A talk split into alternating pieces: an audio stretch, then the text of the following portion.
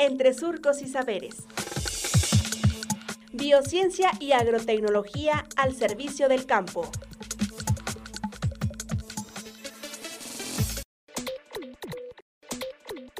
Aprovechamiento sustentable del guayule, parte 1.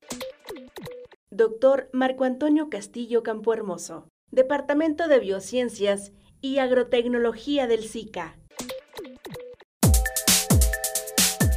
Básicamente es un aprovechamiento integral es decir, en la actualidad, en este preciso momento, no hay cultivos eh, de explotación comercial en México, solamente en Estados Unidos, empieza a extenderse en Europa, en Asia, en todo el mundo, pero en México no existe ningún cultivo para su aprovechamiento. Sin embargo, de manera natural, pues tenemos las mayores reservas de esta planta.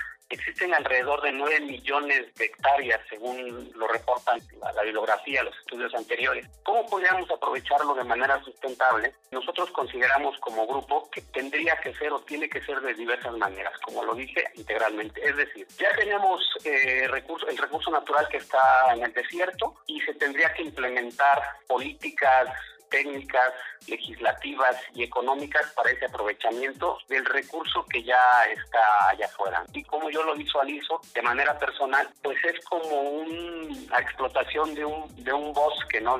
para el aprovechamiento de la madera, donde se tenga que regular su explotación. Y esa es una forma, digamos, del aprovechamiento del que ya se tiene afuera.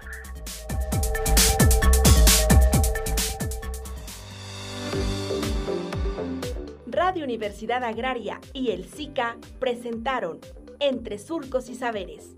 Hasta pronto.